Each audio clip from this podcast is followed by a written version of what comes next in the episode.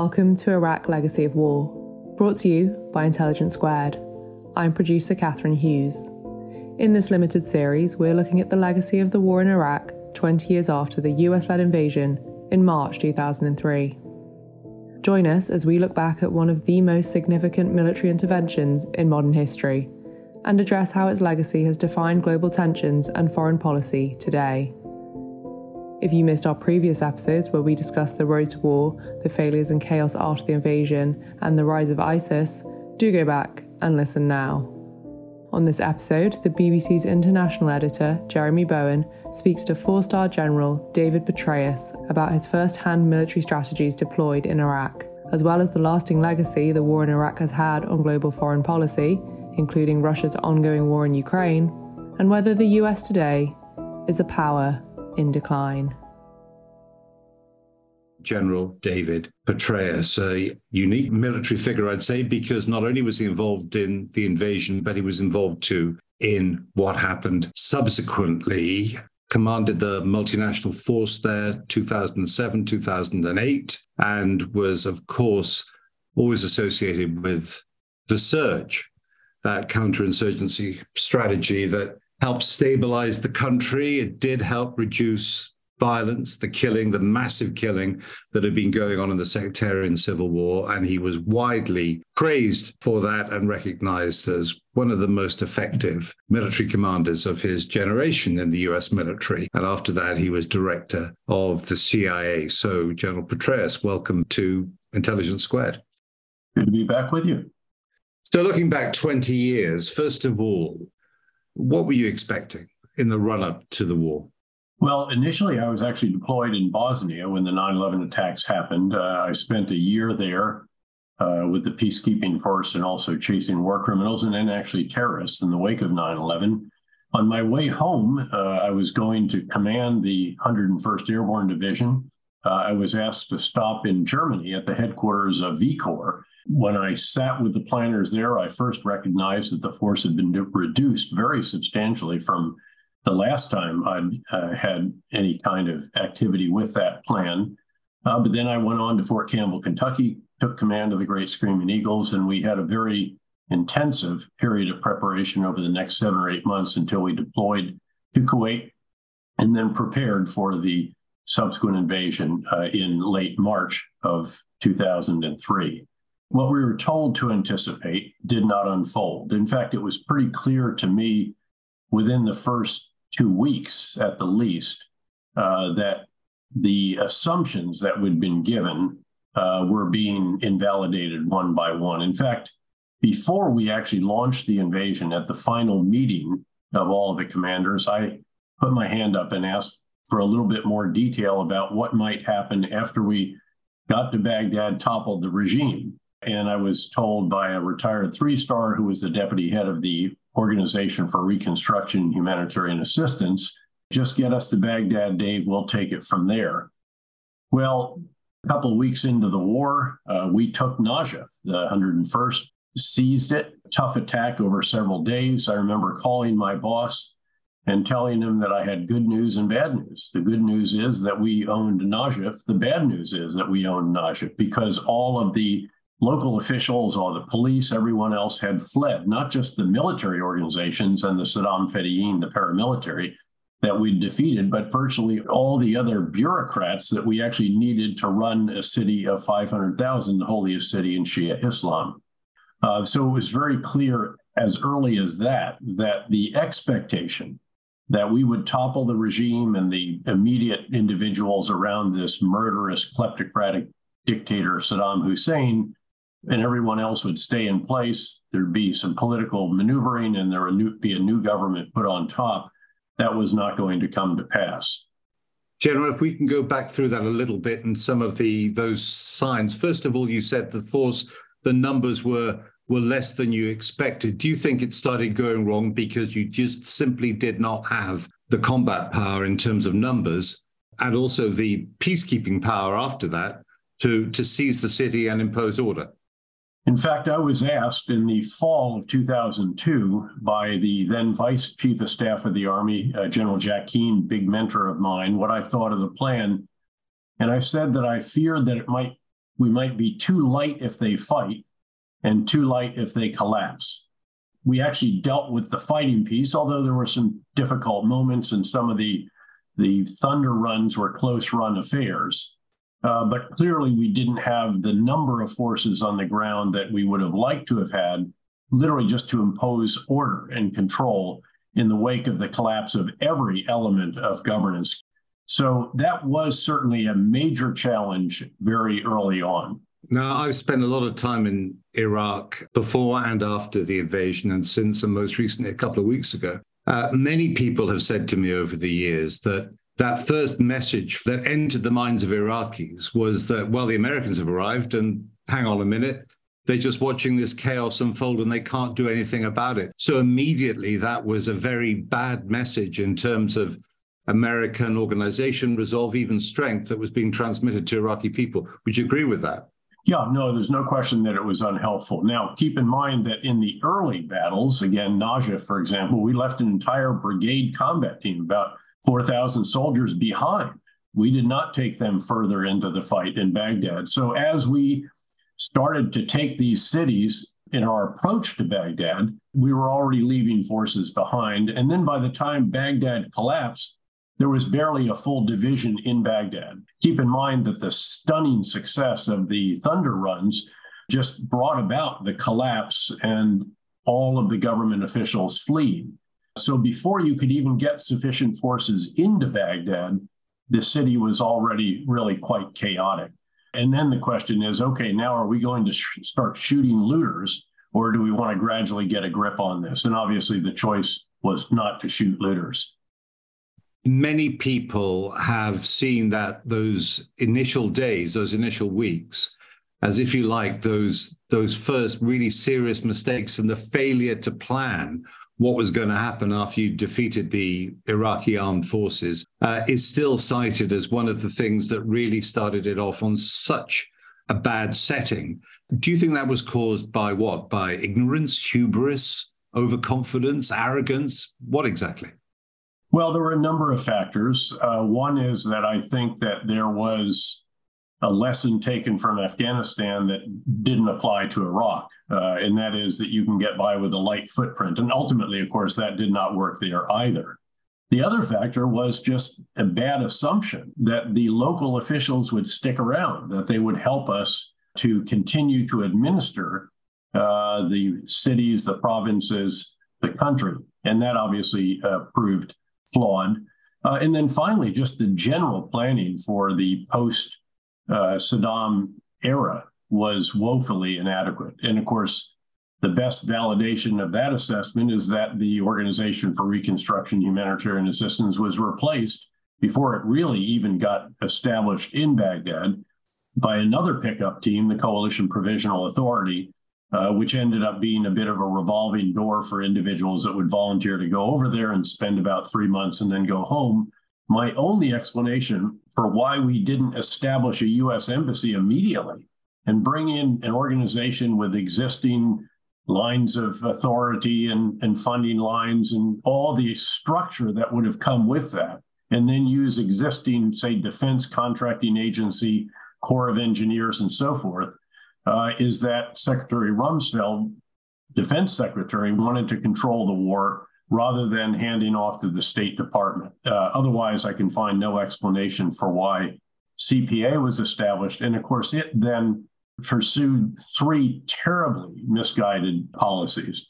The first was to fire the Iraqi military without telling them what their future was. And that led, as you'll recall, to week after week after week of increasingly violent demonstrations until finally there was an agreement to provide stipends to them, but damage had been done by then on a very substantial scale. The second was to conduct de-Baathification without an agreed reconciliation process. In other words, to tell tens of thousands of those that were part of, admittedly, Saddam Hussein's party. But you know, once you got below the second or even third level in that in that party structure, you basically had bureaucrats. There were 110 or 120 tenured professors in Mosul University, for example, that we were trying to rebuild with the 101st Airborne Division, who were all fired as a result of that. And, and if you're fired from working for the government, there is no other job for you. And then the third was really to run the country the way that we did, uh, essentially um, with this US imposed structure. Now, that's a little bit more arguable because one can challenge okay, what else might you have done, given that we hadn't planned this out so well? But that also caused enormous friction and challenge. But those first two decisions were literally catastrophic. We had the situation going well. We had it back under control in Mosul, in particular, uh, by mid May or so. Ambassador Bremer arrived a week or so later and undid that with these two strokes of the pen on those first two orders. Essentially, what they did was create hundreds of thousands of Iraqis whose only incentive was to oppose the new Iraq rather than to support it. That is not a sound policy. Yeah, making enemies, not friends, not good for counterinsurgency. We had a sign in the walls of my ops centers in every one of these uh, commands that asked a question Will this operation take more bad guys off the street than it creates by its conduct? And if the answer to that was no, in other words, you're going to create more enemies by doing what you're contemplating, then you take off the street. You're supposed to go sit under a tree until the thought passes. That's what should have happened with the, those two policies. So before we fast forward to the surge and your role in all of that and its lasting consequences, uh, what about the legality of the war? There was a lot of controversy at the time that there should have been a much more targeted UN Security Council resolution authorizing military action in the way that there was back in 1991, and that using the existing resolutions, which is in the end what they did, and it was something that certainly Tony Blair was uh, very anxious to try and get, and he failed to get that resolution. Do you think that that meant that the war at best was on some tenuous legal ground? I probably should defer to the legal experts on that. But my sense was at the time, and again, from a two star position, not the situation room in the West Wing of the White House, that the authority to use military force that was passed by the US Congress provided a solid legal foundation for US actions at the very least. Um, and of course, that is still in force today. It's actually now being debated by Congress and likely will finally be ended. But again, that was my sense uh, at the time.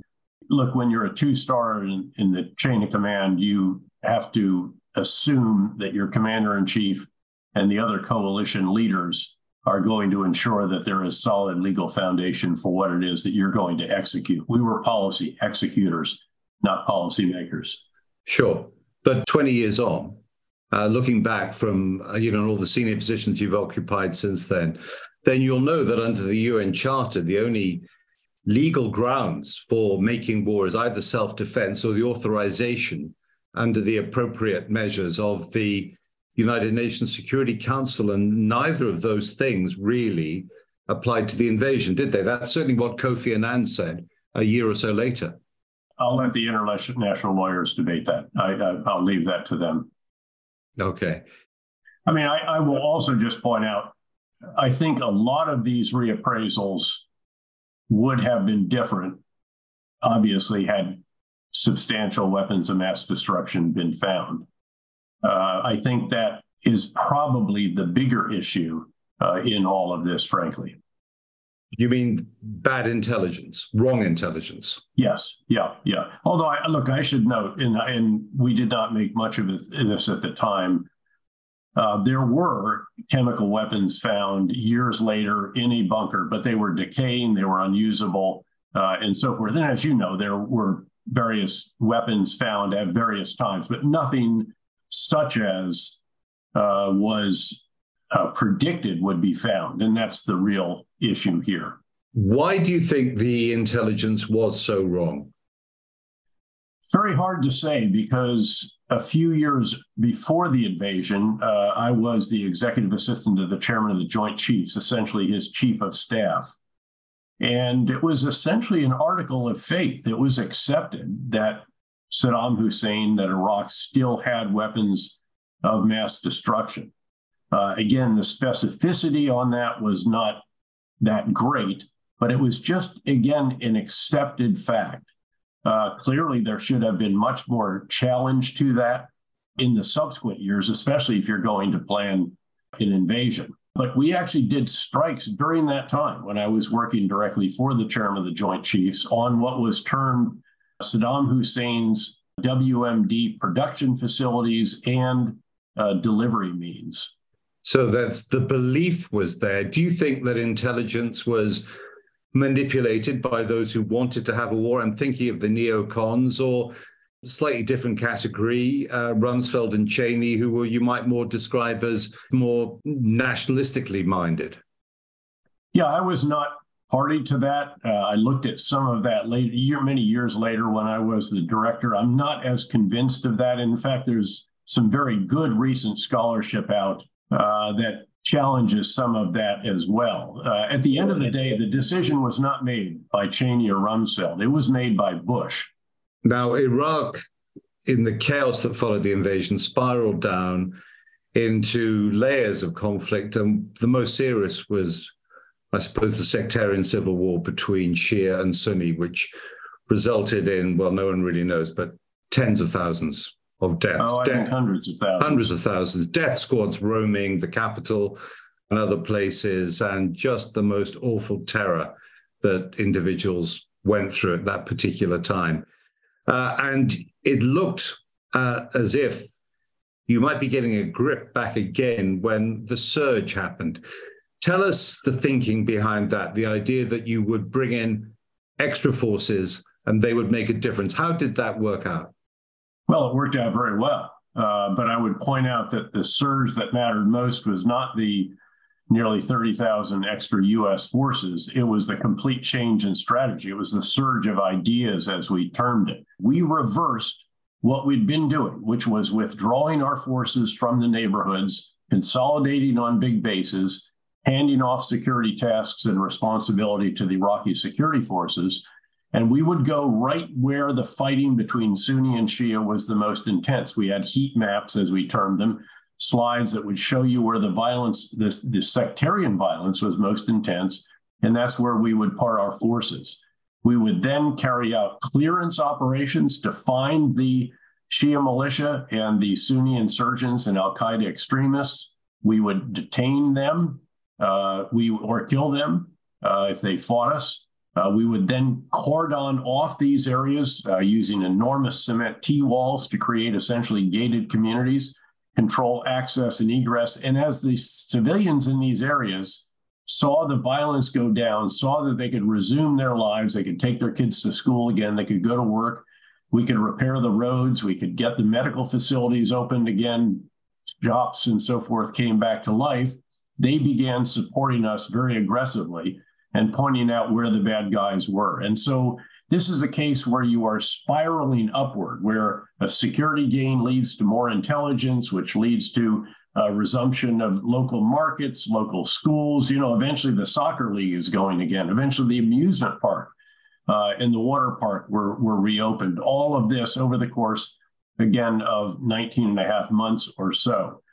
Before the surge began in December 2006, with the surge beginning in early February of 2007, there were 53 dead civilian bodies turning up on the streets of Baghdad due to violence every 24 hours. That is out of control. Intelligence Squared is a tight knit team doing big things, and it means we're always looking for tools that can help streamline managing tasks. That's why I want to talk to you for a minute about NetSuite. NetSuite provides cloud based software to get things moving. Maybe your business has been humming, but you can feel things are falling behind a little bit. Or perhaps your team is getting snowed with manual tasks and closing those books is taking forever. If this sounds like you, you should know these three numbers 37,000, 25, 1.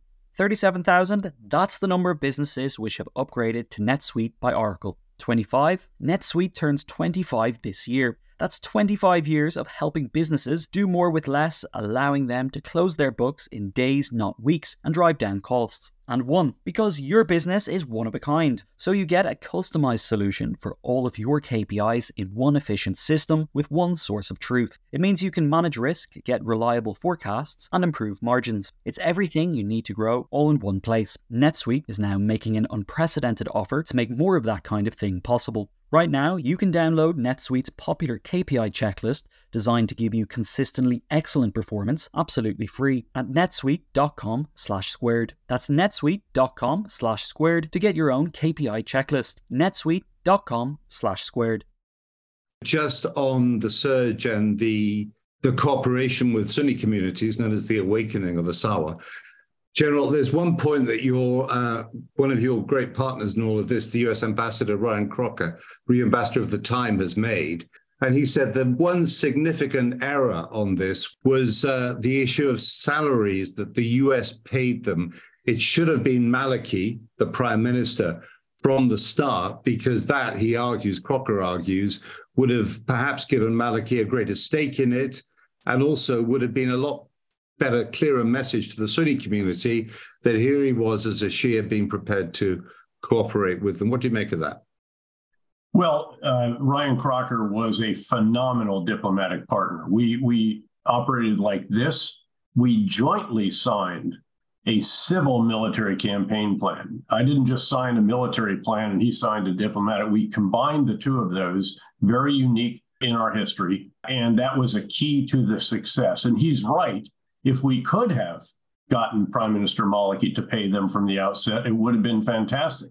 But frankly, we had to convince Prime Minister Maliki at the outset just to allow us to reconcile them without even paying them. I remember taking him out uh, early on to Ramadi. By the way, I asked him on the way out in the helicopter when the last time he'd been in Ramadi was. He said, "Oh, not not very recently." I said, "Well, how long?" He said, "About 20 years." So yeah, these guys were exiles, weren't they? These these people had spent years exactly. in exile. However, he then got into the swing of things. Um, a few months into the reconciliation process, I was taking him up north to the Tigris River Valley into Tikrit, Saddam's old hometown, and he had a big suitcase with him. And I said, Prime Minister, you know we're not staying overnight. And he opened it up, and it was full of money. So he caught on to the idea of using money um, but we couldn't get an established payment process from the government. Now, part of this is you also have to have an act of parliament, of course, to do that. So, again, it would have been a wonderful concept, but it was more difficult. Over time, before actually the ambassador and I both left, what we did do was get Prime Minister Maliki to agree to a number of programs that the Iraqis would fund for the sons of Iraq as those who were reconciled. And these included job plans, opportunity to serve in the security forces, education, skills training, and so forth. Uh, but it would have been wonderful if we could have had him pay them from the outset, no question. General, US forces were withdrawn by the end of 2011, and there was no deal made with the Iraqis. Let's not go into the detail of relitigate why that happened, but it didn't happen. And US forces were out of there by the end of that year.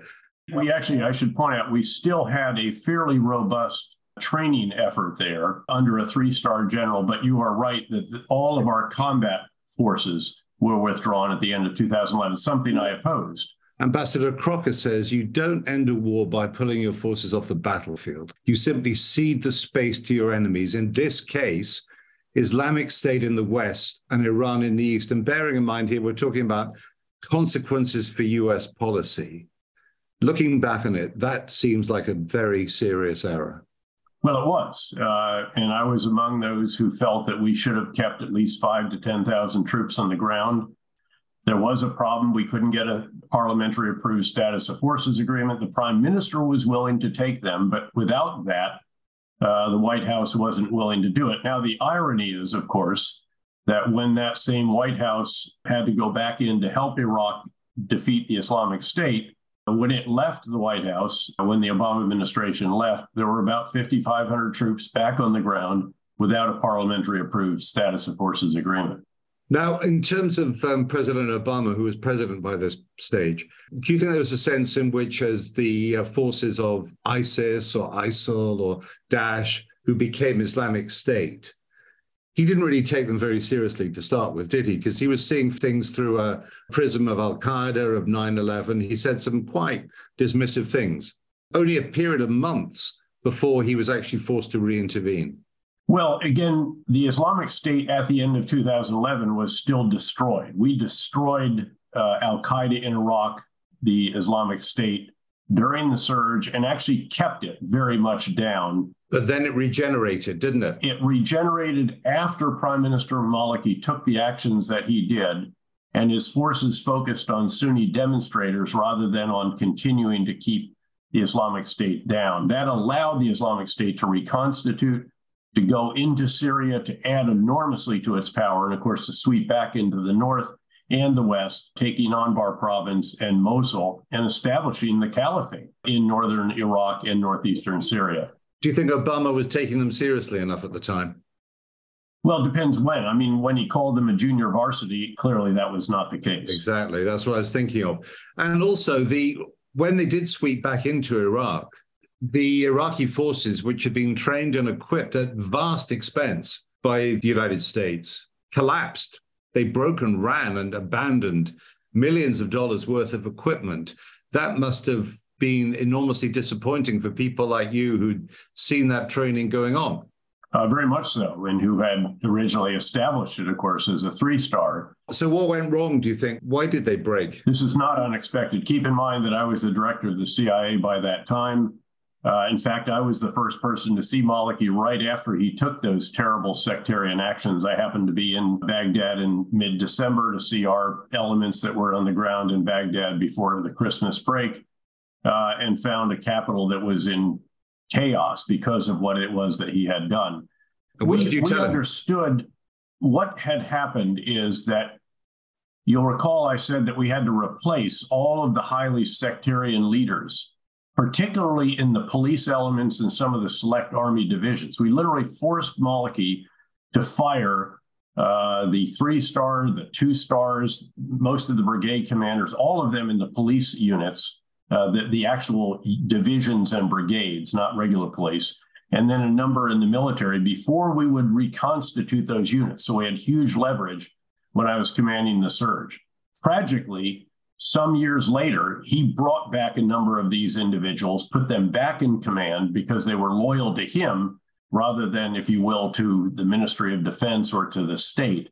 Uh, and they turned out to be as cowardly, corrupt, and inept as I believe they were. We knew we tracked several of them individually that I knew particularly, and again had insisted be fired and retired earlier. And then he also disrupted the chain of command. He would give orders directly to individuals by cell phone, bypassing the chain of command, so that what should have been a coordinated activity, particularly in the north, where they had more than enough forces to defend Mosul, uh, they undermined the ability of his subordinate commanders to conduct the kind of coordinated uh, defensive and then counteroffensive operations that they should have conducted certainly very chaotic. Of course, one of the consequences of Iraq was that the consequences were, of the Iraq invasion was not simply that within the country itself, it radiated out through the region. If we talk about Syria, can we speak about one particular incident? It was after those poison gas attacks in the outskirts of Damascus in 2013, when it looked very much as if Obama was going to bomb or have some kind of military operation against the regime of President Bashar al Assad, because he himself had said there's a red line and it's the use of chemical weapons, and then they were used. And then he decided not to go ahead with it. Thank you. And today I want to make it absolutely clear to Assad and those under his command the world is watching. The use of chemical weapons is and would be totally unacceptable. And if you make the tragic mistake of using these weapons, there will be consequences and you will be held accountable. How serious a mistake do you think that was? Do you think it might have changed things in terms of the way that the Americans were then able to impose their will or not in the subsequent years? Uh, it may have. Again, I think it was a serious mistake. Um, if you are the president of the United States and you establish a red line publicly, you need to follow through on it when it is crossed. Uh, and it's not just because of what it had to do with Syria. Of course, this is disconnected from Iraq. This really doesn't have a great deal to do with what was going on in Iraq at the time. It had to do with the Syrian civil war that was going on at that time. But it had reverberations out in the Asia Pacific region. I remember traveling in Southeast Asia, meeting with a prime minister of a very important Western partner who said, You know, General, what happens in the Middle East doesn't stay there. There are repercussions out here. And if you are trying to keep deterrence solid, deterrence is a function of two elements it's a potential adversary's assessment of your capabilities on the one hand and your willingness to employ them on the other. And obviously, if a red line is crossed and no action is taken, it undermines the perception of your willingness to take action. So did, frankly, the withdrawal of our forces from Afghanistan when we really didn't have to, uh, and the way that the Afghan withdrawal was conducted. So, again, we have to always keep that in mind. This is where the support for Ukraine in the face of the brutal, unprovoked Russian invasion has been actually very important because it has shown the United States leading the world once again and doing what I believe is very much in our interest, not to mention the interest of the Western world. Before, before we talk about Ukraine, let me ask you one more thing about that incident in 2013. It seems to me and to many others that one of the, the reasons why there was hesitancy politically, not just in Washington, but in London and other potential partners in the enterprise in terms of taking action against Assad was because of the Iraq effect, because of the impact of the invasion in 2003 that was seen as, by that stage, 10 years on, as a terrible mistake with awful consequences. And politicians were reluctant to make the same mistakes again. So would you say that is an example of the reverberations of the invasion carrying on the fact that America, when it came to it, blinked in 2013 in Damascus? Uh, certainly possible. Um, I think there's no question that Iraq has been a cautionary tale uh, for policymakers who are contemplating the use of force. Uh, by the way, also, the Libya experience for the Obama presidency was another contributing factor. So you have Afghanistan, Iraq, Libya. Uh, they're all problematic. And again, before you contemplate using force, those are haunting you to a degree. So, uh, yeah, I think that that is perhaps a contributing factor. And certainly you can make that case. Do you think that President Putin, who intervened himself in Syria in 2015, uh, with, from his point of view, some success, he helped preserve the regime and he helped, uh, he made Russia at least feel as if it could be a world power again. Do you think that he took the lesson from 2013 and from the, the reluctance to get too involved after what happened in Iraq? Do you think that he, he somehow transposed that into his decisions as far as Ukraine was concerned, taking away the message that the West, led by the US, really didn't have the guts or the stomach for it anymore? Well, I'd say those plus in that case, in the case of Ukraine, the withdrawal from Afghanistan and the way that was conducted as well. So if you put all that together, certainly uh, there's a, a likelihood uh, that that is among the factors that influenced Putin to invade Ukraine. I mean, there are many others that I would contend are more important, such as his grievances about Ukraine's very right to exist uh, in a variety of revanchist, revisionist histories that he clings to. No, that is that's that's certainly the case. But let's then talk about Ukraine, about the last year of American-led support for the Ukrainian government. First of all, does this signal a new era of American foreign policy in a time when much more clearly defined than 20 years ago in the invasion of Iraq, when the world is once again multipolar, when there are some serious strategic threats to the United States and to its Western allies. And while Russia on its own may well be, its potential alliance with its alliance, its actual alliance with China certainly might be. Well, I just see this again as actually about as right and wrong, right versus wrong as is possible, frankly. Uh, you have again an unprovoked invasion of a country, violating its territorial sovereignty, doing so in a particularly brutal manner, committing war crime after war crime, uh, bombing civilian infrastructure, innocent civilians, uh, all of this. and on the borders of NATO, and a recognition, I think, correctly, that Russia has to be stopped in Ukraine, uh, that he will not stop if he succeeds. Uh, and in this case, I think the US administration and the US Congress together uh, have very impressively supported Ukraine. There's a couple of decisions I'd like to have seen made a bit more rapidly at times, the tanks, uh, some others, longer range precision munitions. But again, $32 billion worth of arms, ammunition, and other military material just from the United States, nearly a like amount of that in economic and humanitarian assistance.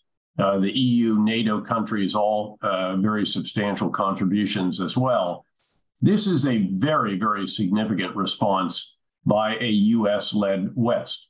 Uh, and I think it does show that the US is still the indispensable nation, and the US can indeed lead the rest of the world and do so, again, very impressively. General, you'd be very you'll be very conscious of the fact that there are many countries, particularly in what's known as the global south, sure. who wouldn't who wouldn't agree with that, yeah. who've stayed quite neutral at best on the whole business of opposing Russia in Ukraine. And there are many voices too that will say, hang on a minute, an invasion, dubious international law, bombing civilian infrastructure, killing civilians without real justification in terms of self-defense hang on, that sounds a bit like America invading Iraq. You know that that point of view is well is often discussed around the world. Sure, I hear. I travel the world. This is what I do, I know. Uh, and I hear, it, I hear it constantly. I was just in India for the Trilateral Commission. Many of the countries of the quote South were included there. So I've certainly heard that, and certainly some case can be made for that. But I would in no way equate how we carry out combat operations with the blatant war crimes uh, of Russia. We made mistakes, but when we made mistakes, we acknowledged them, we took corrective action, we took punitive action, and we did what we could to prevent that you, from happening. You killed many civilians. Very different, very, very different military culture in the U.S. military from that which pervades that in Russia. I absolutely agree, and I don't doubt that for one moment. But in terms of the impact on Iraqis, many thousands of civilians killed, awful scenes inside prisons, the Abu Ghraib photos are something that will live in infamy. Yeah, but we fixed that. And I, I invited the Red Cross into every single detention facility that we had, including the Special Operations Facility uh, when I was the commander in Iraq. So again, there's a huge difference between how we you fixed it, operations you, and how Russia conducts operations. Now you fixed it, but it happened. About the the engagement. It, it happened, General, didn't it? Abu Ghraib obviously obviously happened. It's well documented. Yeah, and we are those images are indelible and they haunt us and create problems for us without question. But again, I, I just totally reject a comparison of how we operate, trying to adhere to the Geneva Convention and the rules of uh, law of land warfare and how the Russians are conducting themselves in Ukraine, which appears to be a culture of actually committing war crimes rather than trying to avoid them. We're almost out of time now. So let me just ask you a couple of things. First of all, after so much backing from the US and its allies, there's actually stalemate on the battlefield, more or less. The Russian army has not collapsed despite its many, many problems and faults and errors that it's made. Yes, many casualties have been inflicted, but you can, that's probably on both sides. So where's this war going? Well, first of all, I would just point out that Russia has failed. Uh, it failed to achieve its overall objective of taking Kiev, toppling the government, and replacing President Zelensky with a pro Russian figure. In fact, they withdrew. They lost the Battle of Kiev. They lost the Battle of Kharkiv. They lost the battles of Sumy, Chernihiv, and Kherson. And they have been fought to a standstill since then at enormous cost, not even able to take these little communities of, of Bakhmut and, and so forth and again, the colossal losses they have sustained, vastly more uh, than the Ukrainians, who are fighting with the advantage by and large of the defense. And I would be careful not to make premature assessments uh, about a stalemate until we see what the Ukrainians do this spring when they conduct an offensive that I believe will achieve combined arms effects for the first time in this war by either side. In other words, tanks supported by infantry that are keeping the anti tank guided missiles off them, artillery keeping the enemy suppressed, engineers reducing obstacles and explosives, air defense protecting the tanks, electronic warfare jamming the Russians' communications, and logistics right up behind the lead elements with additional ammunition, food, fuel, water, and medical supplies, and follow on forces ready to exploit the success of the lead elements in a way that was not present in the offensive, the impressive offensive in the East last fall in Kharkiv. That, I think, bears very careful watching because that could be a potential breakthrough for the Ukrainians. It could lead to the crumbling or even collapse of Russian forces, at least in local areas and perhaps more broadly. Now, if the war does go on beyond this year, if that isn't decisive, there's the political cycle to think about. If Joe Biden wins a second term, then I think it's clear that US support for Ukraine will continue. But very different noises have been coming out of the Republican side, haven't they? From lightly front runners, DeSantis or Trump, quite skeptical about just why the US is spending so much in terms of money in, to back up and political risk and economic damage to, to back up the Ukrainians in the way that they are. Well, first of all, I'd just point out that, of course, Joe Biden's term is not up, regardless of the outcome of the election next fall.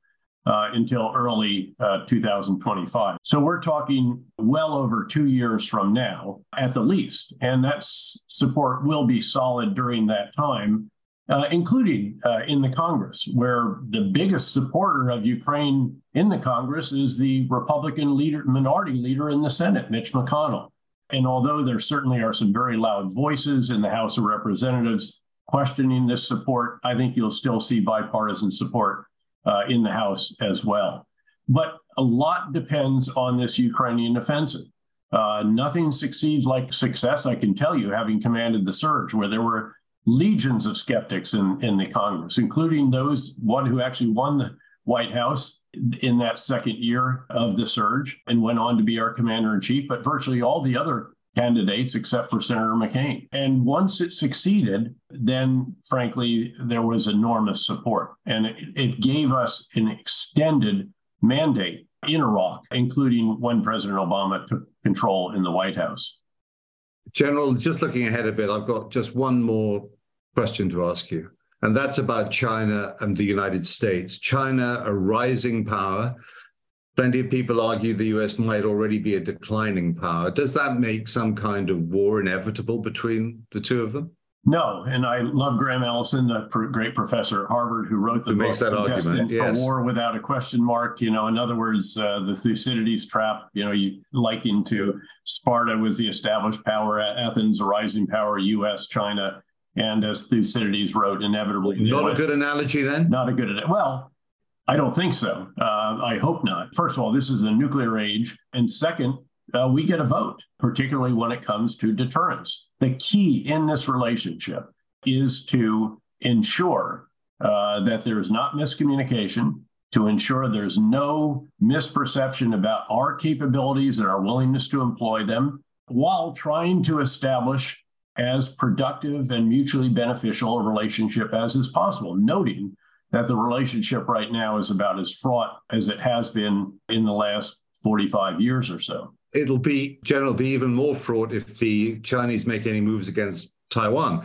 President Xi has said that that island, that rebel province, should be brought back into the fold of Beijing.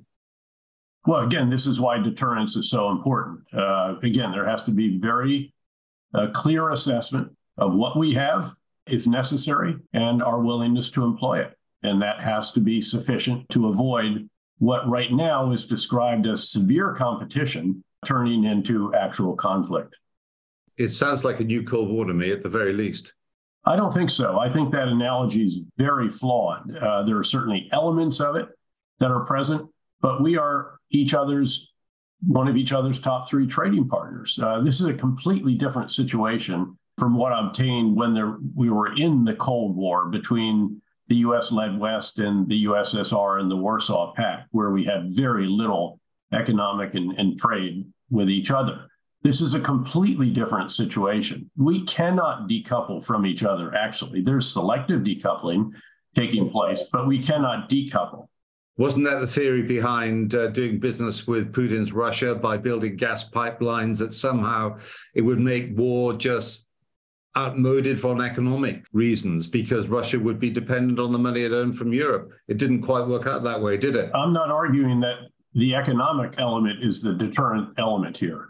Uh, I, I, should be very clear. Again, it's about our military capabilities and the perceptions of our willingness to employ them. Okay. General, I think we're there now. I think we've got it. And thank you so much for giving us on Intelligence Squared. You bet. You're a great contrarian. Got to ask questions. Uh, and uh, you've been listening to uh, Iraq, The Legacy of War from Intelligence Squared. Thanks very much for joining us. Thanks for joining us on this episode of Legacy of War, a mini series by Intelligence Squared. This was the last episode of the series, but we'll be back soon with more programs looking into the significant events that have shaped our modern world. This series was produced by Farah Jassat and Catharine Hughes, with artwork and editing from Catharine Hughes.